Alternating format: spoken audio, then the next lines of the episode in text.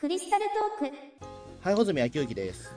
どうも、スーパーヒーローマニアの伊藤弘樹。人は僕を怪獣記憶男と呼びます。はい、じゃあ本日もよろしくお願いします。すはい、よろしくお願いします。みません、ちょっと実はですね、私、あの、ちょっと風邪あや病み上がりでして、風邪ひいちゃってまして、えそうな最近まで。あら、だ大丈夫なの？なんでちょっとね、もしかしたら途中で、あの、ちょっと声がしゃがれちゃうかもしれないんですが、ええ。あああの手元にお水か何かをねちょっと用意しながらねもう遠慮なくどんどん水分補給しながらでいいと思うよ。あ、そうですすね、はい。まあ、この前ちょっと、取り立て放送局の収録をやって、まあ、3本撮りやろうとしたんですけど、3本撮りすごいね。声が全然出なくなっちゃったんで、そうそうなのか。大変だね、あららら。近くにあの。それ後々多分、あの、オンエアしていくと思うんですけど、ええ。うん。うんちょっと非常に気苦しい状態になってたんで、ええ。まあ今のところ声聞いてる分にはそれ言われなかった。ら全然わかんないとこだけどまあね近くにそういう。徐々に悪くなっちゃうんですよね、なんかね、喋ってると。ああののど飴か何かをちょっとねあの常に用意しておきながらの方がいいかもしれないね。あそうですね、えーなんで今、龍角散のど飴飲みな飲みながらやってます？えー。そうか。はい、そうかそうか。いやもう本当僕の場合バカだから風邪ひかなくてね全然そういう風にならないんだよ。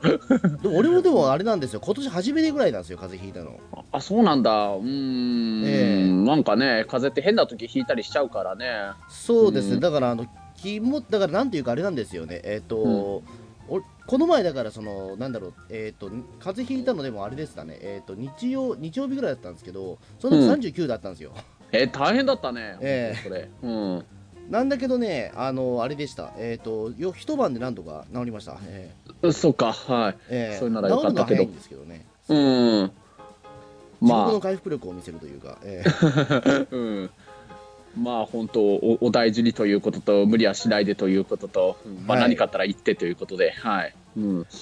えーというわけでですねちょっと本日はですねうん。えっ、とまあ先ほどのちょっと熱の話もかかってくるかもしれないんですけども かかるの？あのーそうですね。いわゆるだからその僕がなんでその熱を治すのが早いとかってまあその伊藤さんの言ってたそのバカだから風邪ひかないのもそうなんですけども 基本的にその思い込みみたいなところってあるじゃないですか、あるあるあるあるよね。何かしらうん。その思い込んでいれば大体そのねえっ、と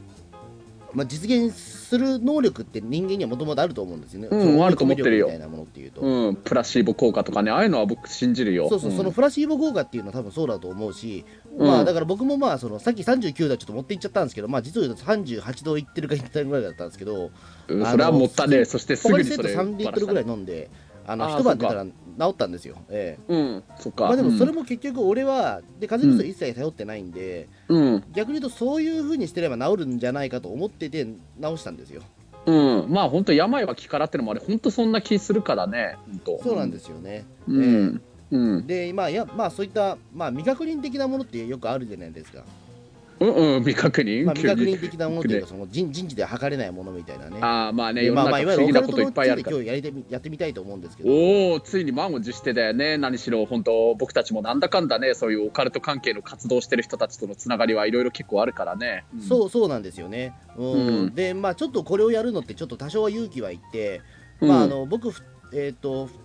このね、えー、とクリスタルトーク以外にも2つ、ポッドキャストやってるんですけど、うんまず、ピータン通信の方なんですけど、まあ、うん中澤武さんはもう本当にあの、まあ、そっちのね、オカルト界とか、ユーマ界のもうあれじゃないですか。まあ一応プロのオカルターだよね本当にそうそうそう。うん、で、あの人とオカルト話をすると、まあ、もう必ず殴り合いの喧嘩になるんで。まあねこうやってあのスカイプで話してる分には殴ろうにも相手は目の前にいないけどね。いや、ま、ま、あの、なんていうか、あれなんですよね。あの、他の話題は全然大丈夫なんですけども、うん。あの、オカルトの話と、あの、鬼太郎の話に関しては、あの、ぶつかり合うことが本当に多いんですよ。まあ、鬼太郎の話は毎週してるもんね、そして結構リスナーさんから人気があると聞いてるよ。うん。まあ、基本的にだからあれなんですよね。あの、まあ、それもなんでかっていうと、お互いがその妖怪に求めてるものが全然違ったりっていう、あ僕も多少はその、妖怪は好きなんで、あ、うん、あのなんていうかあれなんですよだからその考えているその妖怪像と中澤さんの考えている妖怪像と僕の考えている妖怪像の乖離が激しい時はもううん、どこまで行っても議論がもうぶつからないあのぶつかり合っちゃうんですよ。まあ、それ聞いてる人たちはそれが面白いのかもしれないけどね。うん、そうなんですよね。ということもあって、で基本的にだからその僕と中澤さんがオカルト話をするときって誰か仲裁がいないとどうしようもならないんですよ。じゃあそれこそちょっとだけ少し宣伝も兼ねて話題にするとさこの間僕ねほらピロピリピリ君のやってる飛び立て放送局にちょっとゲストで出演させてもらったじゃん。ね、ええ。もう聞けるもんね。そうなんだったらだけど中澤さんがいいって言ってくれたらだけど今度ピータン通信に出させてもらって僕が中立の仲裁役やろうかね。まあ多分僕の場合どちらかというとそういう妖怪にしてもそれこそユーマとかにしても多分穂積君寄りの考えには近いとは思うけどね、うん、まあまあ、ただそそうではあるんだけども、うん。ただ僕と伊伊藤さんがねあの真っ向が対立したところで、うん。うん、あのあんまり議論にならないと思うんですよね。まあね、議論では多分僕と大住君にはならないとは思うけどね、多分そういうの逆に言うとだって僕多分だから情報量が僕らはねその中澤さんが持ってる、えーななんていうかその、ね、お互い窮地の中っていうこともあるから、できれば伊藤さんじゃない、第三者にジャッジしてもらいたいっていう気持ちがあるんですよ。ああ、まあそれでそれなりに妖怪なりユーマなりの知識が最低限はあるくらいの人の方がいいよね、きっと。俺としてはうん逆にない人の方がいいんですけどね多分あ、本当？うん。レッシーって何くらいのレベルの方がいいのかな？の方が逆にいいと思うし どっちが説得力あるかっていうところをちゃんと、うん、あなるほどね確かにきなほとんど知識のない人が聞いてどっちの方が面白いというかどっちが真実に近いかっていうの確かにそうかもね、うん、分からない人の方がいいかも。うん。結構だからそこは常々実は思ってるのは、うん。そのね、オカルトとかって、まあ、今はそんなにオカルト番組って、まあ、お多くないと言いつつ、まあ、結構あるんですけど、まあ緊急検証シリーズというなんだかちょっとだけ身近なところに番組があるような気がするしね。うん。まあ、緊急検証シリーズはちょちょっと CS, CS なんで見れる人が限られてるんで置いとくとしてなんですけど、ああまあ、あとたけしさんのほら、まあ、年末にやってるねあの超常現象 X ファイルとかね、うん。まあでもあれも年一じゃないですか、でも。ああそうか。レギュラーでやってる番組ってなるといやまあ正直であんま聞かないね今って。あのうん。世界のなんだこれミステリーですね。ああそんなのあるんだ。それいいね。番組名からしても面白そうだですあれはね。もう本当にあの毎週、えっ、と、まあ、そまあ、最初の頃は結構 UFO とかやってたんですけど、最近はなんかそのね、えっ、と、まあ、身近にある、うん。えー、と奇妙なものとかをその芸人さんたち、まあ、アンガールズ田中さんとか今、うん。ロッチの中岡さんとかがあうん。の、レポートしてそれを会あの研究会研そのレポートしてそれを研究者の方に、まあその見せてあのうんこれこれこういうことですよって解決していくっていう、へえ、うん、うん、番組なんですけど、うん。うん、結構オカルト番組としては面白いと思いますよ。でしかも今、うん。結構人気もあるみたいなんで。あそうなんだ。それは面白そうだね。うん。確かに今聞いてても面白そうって思ったよ、うん。今だからそのアンガールズ田中さんってもうだから田中隊長っていう役割出てるんですけども田中隊長でも子供の間でも大人気っていうことになってるんですよもうやっぱどうあれ隊長ってか肩書きはそれだけでかっこよく聞こえるよね本当に。そうそうそう、うん。うんうんうん、まあなんだけどあんまり世界のナコレミステリーってなんか、まあ、オカルトファンの間でもあんまり評判良くないのかなっていう。あそうなの？そういうもんなんだ。なんまあ三上さんとか出た出てらっしゃるんですよ。三上編集長とかね。うん出てらっしゃるんだけど、あんまりねなんかそのオカルトファンから評判を聞かないのはなんだろうなとは思ってるんだけど。も、まうん。まあ、それこそさあのそうオカルトの話っていわゆる一般のほとんどそういう知識がない人といわゆる本当にオカルトで何かしらやっぱり好きで活動というかやってる人ではそれこそいろいろ解釈とか考え方いろいろ変わりそうな分野かなとは思うよね。だからだからまあ確かにその穂積君と中澤さんがもしそれやってるのを第三者がジャッジするとしたら一般の人が聞いてどういうふうに思うかっていうのは確かにそれ必要かもね。うん。そうそうだ。僕はだからそれが一番大事だと思ってるんですよね。基本的にだからその宇宙人とか何も知らないよっていう人が見て面白いかどうかだとは全部思ってるので、確かにそうだね。うん。まあね、うん、だからそこで言うとまあまあまあ元に話を元に戻すとまあ、まあ、中澤さんとしてはまあそんな感じでもあるしし逆に言うと飛び立て放送局でやってる再生福チームピリピリ君とかはうん、えっ、とそうですね。まあオカルトにねまあうん興味がない、ないない人ではあるんだけども。うん。おただまあなんていうか僕まああれはだから全体的にねだからその僕とピリピリさんでどういう感じで番組進めていこうかなっていくときにやっぱりお互いが多少ねその興味を持っているものじゃないとちょっとあまりにもディスコミュニケーションが過ぎちゃうとパワーバランスが崩れちゃうのでうん、あえてネタにしてないんですよそこで言うと、あなるほど、ううん。んうん。まあ、多少はだからそのねな世界のなんだこれミステリー最近俺面白いよっていうところで僕がだからピリピリ君にもう少し、あのー興味が取っかかりが持てるような例えば彼,、うん。彼がキャミー・ファンペンファンだったら俺はすごく押せるんだけども、うん。うん、そうじゃないからちょっと押しづらいっていうところがあって、ええ。まあだ確かにちゃんと話してないんですけど、うん、確かにピリピリ君なんか本当見事にそういうオカルト関係の話題したことないもんな確かに。たまに話してても、うん。とは言っても彼はでも特撮マニアじゃないですか、まあそうだね。うん。そう、うん、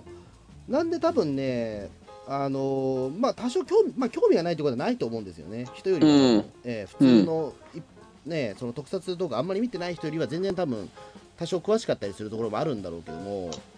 まあ UFO とかねあと未確認生物とか特に特撮ものではねやっぱり結構ファン層がかぶるのも多いしねなんか、うん似てるようなとこあるからねやっぱ、うん。うん。そうですすね。だからまあ、うん、今のところでもそういう話はしたことがないですね、ううんん、したことないねそう言われると、うん。そうそうそう、うん。うん。まあ、あと僕の方もだからそのいわゆるファン目線じゃないところから話しちゃうのでうん、あんまりその聞いてて面白くないんだろうなとは思ってるので、ああうん。うん僕はだからその言ってしまうと妖怪なるほどなんかそのなんていうかあれですね、えっと、オカルトファンではやっぱないので、うん。うん、ただまあオカルト関係の仕事はすることはあってもオカルトファンから入ってきたわけじゃなかったんでうん。あのすごくねななんて言えばいいんですかね、うん。えー、と立場としてはなん自分の切り口みたいなものっていうのはどうしてもだからそのこれこれが面白いよっていう言い方ができないんですよねどうしてもね、ああうん。えーだからそこはちょっと僕の中でのあのジレンマだったりするところはあるんですけども。うん。まあまあそんなわけでちょっと今日はでもちょっとがっつりでも伊藤さんとオカルトについての話をしてみたいなと思って。ああいいね、えーぜひしてみたかったよ。僕もなんだかんだオカルトの話僕は好きだからさ。そうですね。中澤さんとはたまにすることあるけど穂積君とできるってのはちょっといいかもね。なんか新鮮で、えー。うんうんうん。そうですね。で、まあ、今回はだからその伊藤さんもまあ大好きだっていう、まあ、ユーユーマですね。まあ、あーユーマ。それ未確認生物ですね、はい。そうそう。あの Unidentified Mysterious Animal 略してユーマだね、うん。えこれね中澤さんってさごめんね急に中澤さんの話題になっちゃうとユーマ研究家としてさいろいろテレビとか出てるのにさ中澤さんってこのユーマ UMA が何の頭文字の略なのか言えないんだよ。もう それだけは本当に一生ネタにし続けるよ言えるようになるまでは。ーあ俺もでもちょっとねあの今自信がなかったです。伊藤さんが話すまで。あなんだっけなと思ってあのねもともとさ UFO ねあのああいう空飛ぶ円盤の UFO もさ UFO の略であれってねもともと Unidentified Flying Object の略なんだけど、まあ要するに未確認の空飛ぶ円盤を略したみたいなそれで UFO なんだけど UMA ってのはあのねこのユーマって呼び方考えたのは日本人の人なんだよね、まあうん。多分そのなんていう人かっていうところは中澤さんの方が分かると思うけれど。さんですね。ああはいはい、うん。はいその人がなんか UFO からもじってその Unidentified Mysterious Animal まあ未確認の不思議な動物というかそのような感じで名付けたんだよね。だからユーマってのはあのそういう意味で日本オリジナルのね英語のなんか名前だけど日本オリジナルの呼び方で海外ではあのユーマって呼んでも基本的にはやっぱり通じないらしいからね、まあ、最近は日本語も少しずつ入ってきてるとこあるみたいだけどなんかあの外国では欧米ではユーマのことはあのヒドゥンアニマル、まあ、隠れてる動物だとか、あともっと短く言うとなんかクリプテッドっていうあそうかですね。そのような言葉があるん。だよね。うん、Google とかで例えばその、うん。ねそねネッシーみたいなものとかを検索したいときはクリプテッドっていうふうに入力すると結構出てきますね、うん、そうなんだよね、海外のサイトとかでは。うん。うんまあとりあえずでまずユーマっていうのは何っていう人からのためにちょっとだけ説明するとそのようなことなんですよ。あの馬じゃないからね動物の。まあそうなんですよね、うんまあう馬のユーマもいないことはないけど。まあ、うんそうなんですよね。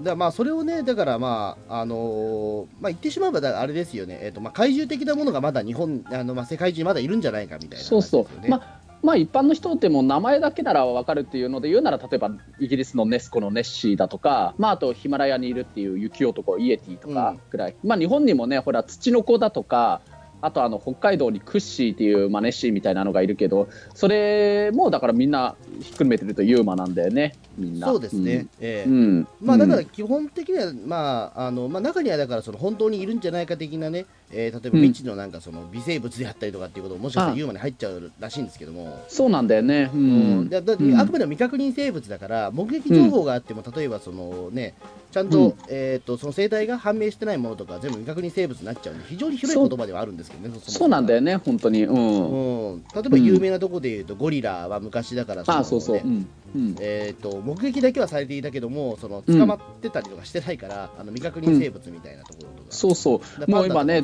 みたいな、うんうん、もう動物園とかにいてね今はもう誰もが当たり前に認識してる知ってるあのゴリラとかパンダってみんなあれ元ユーマだからね紛れもなく、うん、そうですね。あとまあ江戸時代とかだと、その、アザラシがね、そのなんかだ漂着、たまちゃん、玉川のたまちゃんみたいに漂着してきたものが、それなんか化け物が来たと思って、それがあの名古屋のだ確かあれですね、えっ、と、うん。えっ、とそのなんかん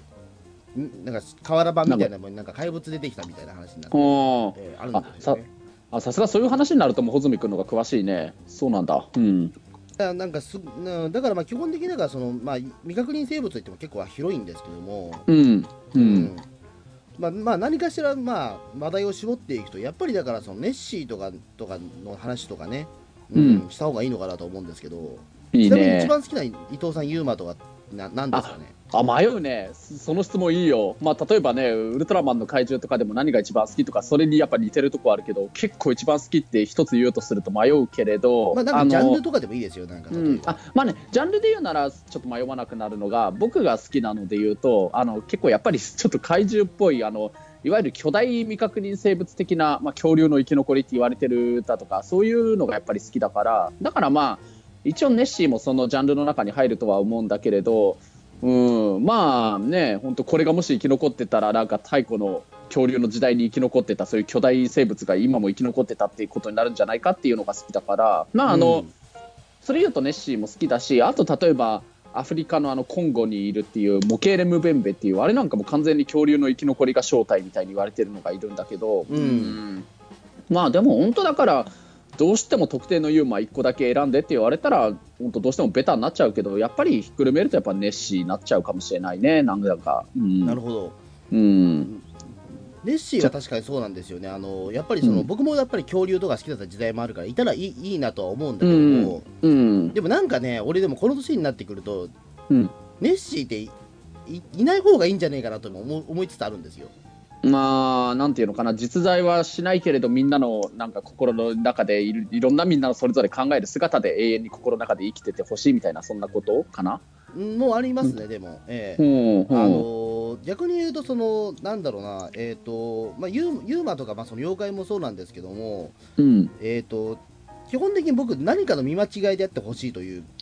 点が結構強い人間なんですよね。あそうなんだ。うん。あの実際それがいたら例えば未確認生物だっていうふうにある種枝を剥がしてるわけじゃないですけども、うん。そんでじゃ枠の中で好きになってるものが見つかったらその瞬間動物になるじゃないですか？ああまあそうそれは僕もそう思ってるの。あだから本当さっきの話でゴリラとかパンダとか例えばオカピだとか小人像だとかみんなもそうだからね。あの、うん。それがその動物としてもうちゃんとそこにその場で生息してるっていうのが判明しちゃうともうその時点でもう動物図鑑に当然のように載っちゃうわけだから、うんまあ、例えばネッシーが正体が今まであの存在が知られてなかった例えば未知の大型爬虫類かなんかだったとししたらだけどうん。その多分発見されたその瞬間はもちろん世界中のニュースとかになってみんなわあすごいってわ湧くとは思うんだけれどただやっぱり何ヶ月か何年か経つにつれてだんだんそれが当たり前になってきちゃうとみんなやっぱり慣れちゃうからさもうその時点でネッシーはネスコにいる未知の生物っていう、ね、認識じゃなくなっちゃうわけだからそうだねそれはあるかもしれないよね。うん、そうですね。だからまあお,、まあ、おそらくだからそのネスネスコロネッシー、まあ、恐竜みみたいなものとかねじゃないかもしれないし、恐竜かもしれないしわからないんですけども。うん。なんかでも多分ねあの僕らが考えてるものではないような気もするんですよねそれはもちろん。まあね、あの一番やっぱりね、一般の人も知ってるくらいの、一番有あのネッシーの正体として有力みたいに思われてるのが、やっぱり中生代、恐竜の時代に海にいたあのプレシオサウルスっていう首長竜って言われてるんだけど、まあ、まあ、厳密に言うと首長竜って恐竜ではないんだけど、まあ一応恐竜、一般的には恐恐竜みたいな生き物みたいに思われてるから、そういうふうに言うけど、ただプレシオサウルスだとすると、あまりにもそのネスコで生息するには条件を満たせないっていう否定要素がいっぱい出てきちゃうんだよね。まあそもそもだって湖ですからね。うんそうだよね。あの、うんもともと湖、いわゆる淡水、海みたいに海水じゃないわ場所で、で、ああいうプレショサウルスとか、まあ、あの、昔、あの、中生代の海にいたっていう巨大爬虫類はみんな一応海に生息、海水に生息してたっていう生き物ってことにね、なってるからね。うん。うんまあ、まあ、ちょっと細かいこと言うとね、その辺も僕もいろいろ、いもちろんユーマも好きだし恐竜も好きだし昔の地球の地質学とかそういうジャンルも好きだからいろいろ調べるとやっぱり今のイギリスのあのネスコのある場所って大昔の中世代の時代はあの辺も海だったとは言うから、ううん。んで、あのー実際ネスコの周りって昔海だったから実際に本当首長竜のプレッシオサウルスの化石は実際にすごい見つかってるらしいんだけどね。うん。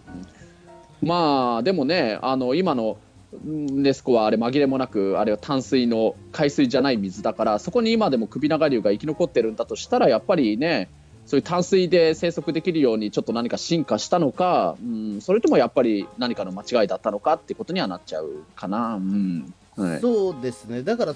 ね、まあ、僕もだからそれこそ昔はね、ねネスコとかその、ね、やっぱり、ね、釧路湖のクッシーであるとかって、やっぱり船をときめかした少年ではあったんですけど、うん、そうだよね。やっぱりね、年、を取るにつれ、だんだんその感情って薄れてくるんじゃないですか。まあね、どうしてもね、なんか、これはちょっと生きていくの無理だよなってのは、どうしてもそういう要素を見つけちゃうからね。うそうですね、うん、だからまあそこで言うと、まあ、僕はもう、だから最近は、もうユーマに関しては、うん、あのなんだろうな、だから僕はだから絶滅動物が生きてたっていうことだったら、僕は結構寛容ではあるんですよ。うん、あの僕、絶滅動物が好きなんですよ、結構。あいいね、僕も好きだけど。うん、そうあの例えば、うん、えーと、100年ぐらい、僕だからさもう頭が硬くなってしまったって証拠ではあるんですけども、うん、何かしらやっぱりその証拠が残ってないというか、その圧倒的なその例えば写真であるとかであるとか、例えばその何かしらその学術的に残ってるみたいなものとかが、うん、今でもなんか、でももういなくなっちゃいましたけども、今も生きてるかもしれませんのが、僕、結構ロマンを感じられてるんですよ。いいね、僕もそうだけど、うん、うん、だからそう、ネッシーとか、まあね、人間が生まれる前の恐竜自体のものが生きてるかってなって、ちょっと僕の想像ではね、うん、あのちょっといるかどうかというか、そこまでワクワクできないんですよね、今、僕の想像力がもうそこまで頭が硬くなってしまったんですけども、うん、まあ、あとはね、一応言うとね、まあ、これ、穂積君が知ってる話かどうかまではちょっとわからないけれど、あの実際今、この地球上にいわゆるその6500万年前の恐竜が絶滅したって言われている、ね、その時代に絶滅した恐竜が今でも本物が生きてたっていう話はないんだけれど、ただ、事実としてあるのは、その例えばその恐竜の時代から生きていたあの生き物で今の時代も実際に生き残っててあのちゃんと生きてる個体が発見されてちゃんと動物図鑑にも載ってるっていう生き物は何種類かいて例えばまあ、アフリカの辺りの海とかではあのいわゆるシーラカンスっていう、うん、あの昔から、ね、あの生息してたそういう魚魚類だけどそれがあの1回もやっぱりシーラカンスも絶滅したって言われてたんだけれど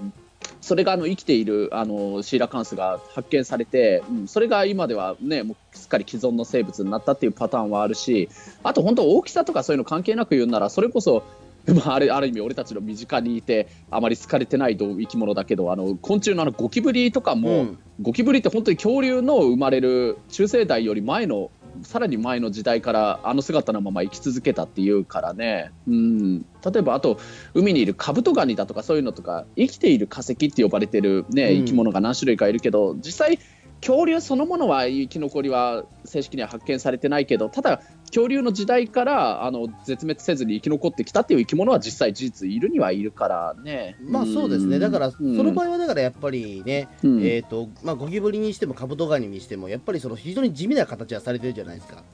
まあねやっぱり恐竜とかみたいに。結構派手っちゃ派手だけどでもあれは本当に深海の深海にいるやつだから、あれだけどね。うん、うん。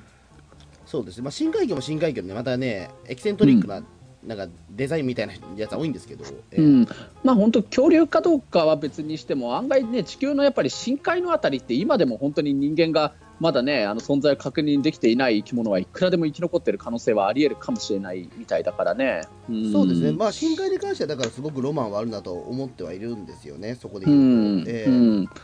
まあ、ただやっぱりだからあくまでもすごい身近なものでないとちょっと僕はねなんともなんか、うん、評価がしづらいなという状況にはなってはいるんですけどね、えー、まあね。うん、うん。あとはだからその、ね、さ先ほど出したその江戸時代にそのアザラシが現れてその怪物だって言って江戸時代の人が残した絵とかにそっちの方が結構興味はあるんですよね。あだから基本的にそれも、まあね、あの今の世の中だったらあのあこれはこうだねっていうことを一つずつ解決していく方が実は僕はユーマ研究家としては一番大事なところではないだろうかというのが気はするんだけどね、今となっては。うん、未知なものを探すのは大切ではあるけどもというか。うん、まあ、確かにね昔みたいに例えば今ってもうね世界的に統一されたもうあの動物とか植物ってみんな統一された学名とかがあったりしててそれでもうねあの図鑑にも載ってたり今だったらもっとネットとかでもみんな載ってるような生き物がいわゆる既存の確認されてる生物なわけなんだけれど、うん、昔ってやっぱり当然世界的に統一されたものなんか何もないからそれこそだから今言ったその江戸時代の人たちはねまだそれ当然アザラシっていうのを見たことがない人たちにとっちゃアザラシって当然そういう化け物に見えちゃうわけだからね、うん、あのあと例えばあの今ってそういうなんか洋の東西を問わずになんか伝説上の生き物として言われてるあの竜竜とか西洋でいうならドラゴンとか、あれとかも昔あのなんかいわゆる今だったら恐竜の化石として認知されるものがなんか昔そういうなんか竜がいたんだドラゴンがいたんだっていう昔の人のそういう想像でいわゆる怪物のドラゴンが作られてったとかそういう話もあるからね。うん。だから昔の人のそういう想像力だとかそういう当然本物知らなかったがゆえに想像して作ったものがユーマとかあるいは妖怪とかそういうのになってったっていうのはいっぱいあるかもしれないね今。そうですね。っていう。ううんんだ俺はだからそれは大事だと、まあまあ、例えばそれがね、えーとまあ、江戸時代っていう長いスパンで今解決するんじゃなくて本当にだから今のスパンでもいいと思うんですけども、ううん。んうん。今のだから例えば昨日見たものが例えば今日解決したっていうだけでも僕はそれはそれだけでも一瞬だけでもうん。未確認生物だと思ってるので、ああそうだね。それはいいかもしれないね。うんうん。うんそうですね。でそこで言うと僕でもねやっぱり実滅動物ってすごく今ロマンがあるなと思ってるの。実滅動物で言う言うまでいいのかどうかもちょっと議論があるらしいんですけど、うーん。まあでも本当絶滅されまあ、て絶滅て今。して後ですよね、まあ、いわゆるね、ええ。うん。まあ今説みたいなのは。うん。まあでもそれもユーマの一ジャンルだと思うよ。あの日本でもねあの日本オオカミとかってもう絶滅したことになってるけどでも今でも生き残りがなんかそれらしきものが発見されたりだとか、うん。あとこの間ちょっとしたニュニュースみたいなのになったの日本カワウソがなんか発見されたあれだって広い意味でユーマだと思うしね。あと例えばロシアとかのあのマンモスが今でもね生き残りがなんか発見され目撃されたとかそういうのもあったりとかするしね。うん。うん。そうですね、日本カワウソはあれは剥製が、えー、と日本、確かね全せ世界でも16体しかないうちの、うん。えー、と17体目が見つかったみたいなうんやつだと思うんですよ、確かあれ。うえーん、まあ、ああいうのとかって結構ワクワクしますよね、ああいうのはね。ワクワクするよね、たまに本当、実際そういうそういうっぽいニュースが本当に大真面目に、例えばヤフーのニュースだとか、もう新聞だとかラジオとかで報道されたりする場合があったりするからね。そうですね、うん。うん。まあ、だら、からね、その僕、日本オオカミに関しても結構ね、えー、と上野のある国立科学博物館とか行って、まあそのね、日本オオカミとか見たりはししてるんですよ、まあ、年に1回ぐらい見に行くんですよ、あそこにね。うん。ええ。うんで他どっかのパターンでも見に行ったことがあるんですけどでも日本オオカミのなんか剥製ってなんか、あのー保存状態が結構バラバラでものによって、うん全然顔が似てないなんか顔が完全に潰れちゃってるやつもあるし。うん。えっ、となんか剥製のものによって全然なんか違うんですよね顔がね、ああうん、あれはちょっと不思議なんですけど。うーんまあねああいう多分だから狼と保存状態が悪いのかなっていう、ええ。うんで逆に言うとだから今その日本オオカミではないかみたいなところとかね例えば昔の昭和の新聞でも日本オオカミ捕まったよみたいな記事で時々出てくるんですよ。不うん。思議なことに、えうん。えもうでもそれってやっぱりなんなんだろうなその俺が上野博物館で見た日本オオカミの剥製っぽくないしうん。でもやっぱりでも日本オオカミで間違いないって言ってるなんかか、ね、学者のなんかコメントものあったりとかして、ええ。うん。でもまあ後々それは否定されたりするんですけども、うん。もうなんか俺よくわかんねえなというか、うんうん。日本オオカミはだからちょっとね、あのーうんまあもうもうでもさすがにもう絶滅してから100年経ってしまったらしいので、ああそうみたいだ最後のが目撃されてから100年経ったっていうことなんで、ちょっと怪しいかなっていうところはそうなんですけど、うん。確かにねまあさすがにねもう20世紀初頭くらいに絶滅が確認されたっていうからね。そうですね、ん。ただ俺はやっぱりそう日本オオカミの写真がい一つ写真や剥製が残ってるってだけでもなんか俺はあのゾクゾクするものを感じてるんですよね。うんうん。うん。そういうのはいいなっていう。例えば堂々鳥とかはあのうん絵は残ってるけども、うん。あの写真は残ってないんですよね。あそうなんだよね、ええ。うん。うん。あのそういうのってやっぱりねなんかどっかで見つかんねえかなっていう。もうあの堂々鳥本物じゃなくて写真を見つけたいというかね。確かにね。っていううん。なんかあの写真を見つけてほしいっていう気持ちが結構あったりとかまあまあ無理なんでしょうけど多分、うん。うん堂々鳥は18世紀とかくらいだったかなそうそう絶滅写真の発うん明が1900 1830年とかそのあたりなんで。あそうなんだね。うん、うん。ちょっと間に合ってないと思うんですよ。うん。確かに。まあ日本狼に関して言うともしかしたらなんか日本狼そのものではないにしても例えば日本狼のなんていうのか血を引くというか雑種みたいな感じで日本狼の遺伝子を今でも持ってる生き残りはいるかもしれないけどねあの時みたいな感じで。ねうん。ああそうですね。だからそのあたりどうなってるんですかね。日本オオカミとでも多分犬って多分別物っぽいんで今の。あうん。なんかやっぱりオオカミはオオカミでまた別なあの勾配をししてるからそれが突然いなくなったっていう。うん。まあ人がだからその人間がねその捕まえちゃったりっていう、うん。うん、こともあるから、まあでも確かにでも分かんないんですよね、でもその前に僕中澤さんと多摩動物園行った時もなんかその、うん。なんか、えー、と狼のコーナーを見に行った時にやっぱどこに、うん。どこにいるか分かんないんですよ狼が。うん。でやっぱりあのなんかそのガラス張りになってあってなんか草がボーボー生えてるんですよ。でこの中に狼がいますってな言われても分かんないんですよねどこにいるのかね。ああそうかそうか。で時々、うん。でそれであのバッとなんか我々の前に現れた時あ犬だとしか思わなかったんですよ、うんうん。だからやっぱり狼と犬のね区別もやっぱり我我々にはつかないからうん。野犬だと思ったものがもしかしたら日本狼じゃないかみたいなこと多分全然あると思うんですけどね。あ実際こういうのって本当あると思うのがその最初の話で一般の人って例えばねそういう動物とか見たとしても例えば犬みたいな姿してたとしたら犬っていう認識以上の例えば具体的に細かいなんとか犬だっていうのってわからないわけだから、うん。まああの人に飼われているああいうペット用の犬だったら犬好きな人だったら例えばこれは柴犬でこれはチワワとかそのくらい区別はつくかもしれないけれど、ただうん、そういうたもう違いじゃないですか。ら、全然だって多分チワワほどだってね、うん、柴柴とチワワほどのねあのうん。違いはないですからね、そうそう。だから犬と犬と狼の見ただけの区別って一般の人じゃわからないような気がするうん、僕だってわからないような気がするよ。あの猫で言うならいわゆるその辺にいるあの野良猫とそれこそ山猫とかだってあんまり大きな違い区別できないんじゃないかなと思うんだよね、うん。多分だからでかい猫だで終わると思うんですよね。そうそうそう。だからね、実は目の前に本当になんかまだあの存在が完全には確認されていない既存の生物じゃない動物がいたとしてもあのそれが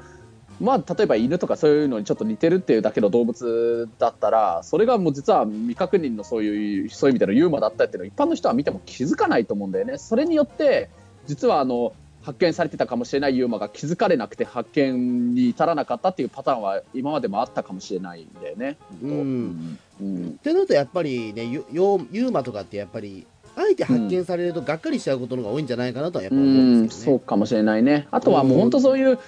あの恐竜の生き残りとかみたいなすごいでっかい生物ではないにしてもこれも実際事実として例えば微生物だとかそういうちっちゃな生き物とかも含めればこれ毎年毎年絶対必ずあの結構何百種類って言っていいくらいの新しいあの新種のなんか生物が新しく登録は今でもされてるんだよね。発見されてるみたいなんだよね。うん。うん。まあ、中にはたまにだからシーラカンスとかだってそうだしあとあのサメのね生き残りでメガマウスっていうやつがいるんだけれど、うん。これも本当にものすごいでっかい大きさのサメなんだけどそれこそあのあ映画の「ジョーズ」とか並みのもうこれ化け物なんじゃないかって言われて。があれですよね、うそれとかもうん、それとかもね実はたったのもうたかが40年前とかくらいに初めてこれ発見されて新しく新種のサメとして登録された動物だから、うん。だからたまに何年かに一遍くらい本当にそういうちょっと大きな生き物で新しく発見存在が確認されてあの新種の動物として含まれるようになったっていう場合もあるからだから本当に実は本当そのユーマって言われてるちょっと大きな動物とか昔の時代の生き残りとかがあの新しく発見される可能性も決してゼロでは本当にないと思うしおかしくはない話なんだよね実は。そうですね、うん。うん。だそこで言うとだからねやっぱりうんまあ未未確認生物ってやっぱり見つからないことも逆に言うと魅力っちゃ魅力だとは思うし、うん。だから本当見つかっちゃうともうそこからはもう普通の他の動物と同じ動物になっちゃうわけだから。うん。だから本当にいつまでもね夢やロマンを抱くためにもそれがいるんだとしてもある意味ずっと発見されないでくれた方がいいのかもねっていうのは思うかな。ん。そうですね。だからうんまあ、例えばその捕まった後ね、まあ、ユユーマファンドだから結構そこでや俺が結構そのぶつかってしまうっていうのは捕まった後の処遇に対してどう思うかっていうことがね、ううん。んちょっとだから僕としてはだからそこで今日まあうんいない方がいいっていうふうに表現しちゃうからよくないのかもしれないんですけども。だから僕否定派みたいに思われちゃうんですよね。うーん。まああのね人間の感覚として興味を失っちゃうことのが多いと思うから、うん。うんだだったらまだ僕は絶滅動物とかを探してることの方が僕はまだあの心、あの僕としては面白いのかなと思っちゃうっていうことを正直に言うとあのぶつかってしまうことが多いっていう。うーん。えまあ僕も何しろ本当ね微生物くらいちっちゃな生き物だろうがなんだろうが本当にそのもう存在がか完全に人間によってなんか確認されて動物図鑑に載って学名がつけられるとかそういうのがされてない生き物はある意味みんなユーマなわけだから、うん。それでいうとユーマってもう今でも絶対に何何千何万種類もいるいるのはいると思うんだよね。だって毎年、ね、あの新種の生き物がね何百種類かくらい何千種類かなそれ発見されるのは事実だから。だからそういう意味で言うとユーマユーマってもの自体は絶対にいるけれどでもそれが本当に人間によってあの存在が確認いつまでもされない方が夢やロマンや楽しさが残っていいんじゃないかなっていう気持ちはそれは僕も一緒だよ。うん、うん。そう、うん。うんだとは思いますけどね、ううん。うん。まあ、下手したらだからユーマって言葉自体を僕はもういらないのかもしれないですけどねなんかね。うん。なんかそこでカテゴライズすることで逆に言うとユーマの可能性を実は狭まれてるんじゃないかみたいなことも考えたりはするんですけどね時々。ああそっか。ううんんまだだってそれまあ未知の生物というかまだ未来に残してる例えば。それはね、うん。えー、と例えばあの、ななんで言えばですかね、ううんんそこで例えばそのユユーマっていうことで絞ってしまうと逆に言うと可能性として狭めてるんじゃないだろうかみたいなことはね、うん。うん。うん。ちょっと残念というかね、うん。うん。結局そこで、まあ、おオタクがね、うんうん。すごい、あのーももてはやしちゃうみたいなところはあるから、うん。逆に言うと、だからもう一回だからね、うん、ユユーマに関しては、うん。ネッシーとかに関しては一回その、うん、改改造というわけじゃないですけど、なんか意識改革みたいなものは必要なのかもしれないですけどね、多分ね。ううんんとは思っ。まあユーマとかね未確認生物って言い方しちゃうとまあそれこそユーマって言葉もその UFO から派生して作られた言葉ではあるからどうしてもやっぱりオカルト用語みたいになっちゃうからね、ん。そうだからやっぱり今、ユーマって言葉って、あんまり、えっ、と、一般の人に伝わらないらしいんですよ、やっぱり。そうなんでねまずそうそうユーマって言ってもそうそれ意味まず伝わらないから。かってなっちゃうそうそう当然そうなっちゃうからね。まあ未確認の生き物とかもっと言うなら本当ネッシーとかみたいなああいう動物のことってもう一般の人には言わないとダメからだからね、ううんん、だから本当あの中澤さんもよくねそのユーマが何の頭文字の略かを言えないことの言い訳じゃないけど実際自分もユーマって言葉い呼び方あんまり好きじゃないとは言ってるんだけれど、うん。昔は生きている怪獣と呼ばれ方しててそっちの方が好きって言うんだけどでもそれも確かに分かる気がするからね。うん、まあそうですね。ううん。ただ僕はもうちょっと未来を向いてていいいいのかなとは思うんですけどね、なんかね。うん。うん。まあなんかなんだろうな未登録動物だとかね。まあ違うか。ううんん。そうですね、ちょっと未確認動物っていうと、ちょっとだけ後ろめたい気持ちがしちゃうから、まあだね、俺はだからもうちょっと未来を見据えたような言い方がもう一つあればいいのかなと思うんですよね。そうだね。いやまあでも。実吉達夫さんのね、あの別うん。にユ,、ユーマの名付けが悪いわけではなないと思うし、未確認生物っていう、ユーマっていうものはいいんだけども、やっぱりね、うん。やっぱり一般的にまだ浸透してないっていうところで言うと、もう一つ何かしらね、あの言い方があるんじゃないかなとは思うんですよ。そうだね。うん。ううんんうん。うんそういったことをなんかふと考えてしまうことが多いというか、えうん。まあ生お真面目な生物学的に言うとしたらなんだろうな未登録動物だとか未報告動物だとかえうん。かな、今のところはまあやっぱりそういう統一のそういうあの学名だとかそういうのがまだ名付けられていないそういう動物っていうことでねうん。あんまりオカルトっぽい響きにはしない方がいいのかなってことかな、うん一般の人向けに言うなら。うん。うんうんだからやっぱりもう少しだからね、あのやっぱり、えー、ともう少しだから僕、一般に興あの一般にもっと興味を持ってるジャンルだと思うんですよね、よ絶対ユ,、ユーマユーマとかその未確認生物って間違いなく。うんだってまああのやっぱりみんな興味があるはずなんですよね、そこって。うんだとしたら、だってほら、志村動物園見てる人、たくさんいるわけじゃないですか。うん動物番組を見てない人、ね、動物番組見てる人たくさんいるわけだから、その中でやっぱり、我々の知らなかった未知の動物がこれから出ますよって言ったら、みんな多分チャンネル合わせるはずなんですよね。うん、そうだね。ううんん。でもなんか今のところそれになってないっていうのはね、ちょっと残念というかね。うん。うんうんもう少し僕はあのなんかオカルトだけのものじゃなくてユーマをねあの、もうもう少し世界に届けてもいいような気がするというかね、うん。それこそだっうん。て新聞に関しても俺トースポじゃなくても昔は朝日新聞とか毎日新聞とか結構ユーマ特集とかしてたんだけど今はしてないんで、うん。まもうちょっと俺はね大手の新聞にも頑張ってほしいなと思う。もちろんゴシップ的なものじゃなくて、うん。あの普通にお祭りを取り上げるだけでもいいし目撃があったっていうだけでもいいんで、うん。もうそういうのをねもうちょちょいちょいなんか出してもらえるとありがたいなというのは僕はずっと思ってるんですよね。うん。それがやっぱりあのーうんゆまあ、オカルト界の活性化というわけではないんですけども全体的に良くなるんじゃないかなとは思うんですけどね。そうだね、まあ、うん。なんかね、あの40年前、まあ、それこそ穂積君も昭和の事件の一事件として知ってる話だと思うけど、ほらあの、ニュージーランド沖で日本の漁船がニューネッシーっていうあの首長竜みたいな姿した、あれはでも本当なんか、当時の一般の新聞にも全部に大きく取り上げられて、本当にそういうあのオカルトに興味があるわけでもない一般の人でも、当時を知ってる人はみんな知ってる話みたいだからね、結構僕もいろいろ話聞いてるけど、うん。でも今はそそこまでのことってもうないからね、はっきり言ってあの結構世界的にああいうニューネッシーも含めてだけど、あのああいう動物のなんか死骸、大きな死骸が、ね、海外に漂着したりだとか、あの海岸に漂着したり、あと船に釣り上げられるのとか、ああいうのって総称してグロブスターと呼ぶんだけれど、あのそういうグロブスターの発見されるニュース自体は今でも結構ちょくちょくはあるけど、あるんだけど、ただネット、ニュースそのニューネッシーまでの本当に大真面目にね。グローブスター関係は確かに。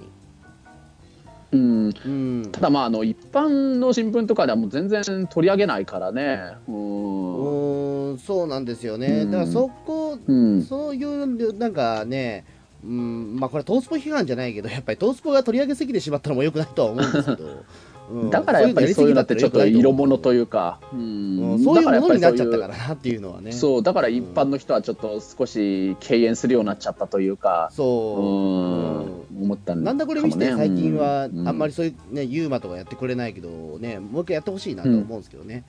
ううんん、やってほしいよね。ううん。んまあ、それで視聴率が取れないっていうんだったら、もうそれはね、うん、もうしょうがないんだけども、ええ。うんまあ、僕ぐらいのそのユーユーマファンというか、そのね、まあ、そんなにオカルト好きじゃないけど、オカルトを一応、一人は多分好きだろうっていうぐらいのい意見からの視聴者から言えることはそれぐらいですよ、でも。うん。うん。うんまあ、そんな感じで、まあ、ちょっと今日は、まあ、ゆ未確認生物についてちょっと話してみました。えうんえまあ、ちょっともしかしたら、このオカルト関係のものはちょっとし話すかもしれないですね、でも。いやもうどんどんシリーズ化していろいろ話していこうよ。そうオカルトは好きだしね。うんえはい。えうんうんじゃあ、まあ、まあ、もまたなんかそれはシリーズ化していきますので、どうぞよろしくお願いします。よろしくお願いします。はい。どうもじゃあ、ありがとうございました。どうもありがとうございます。はい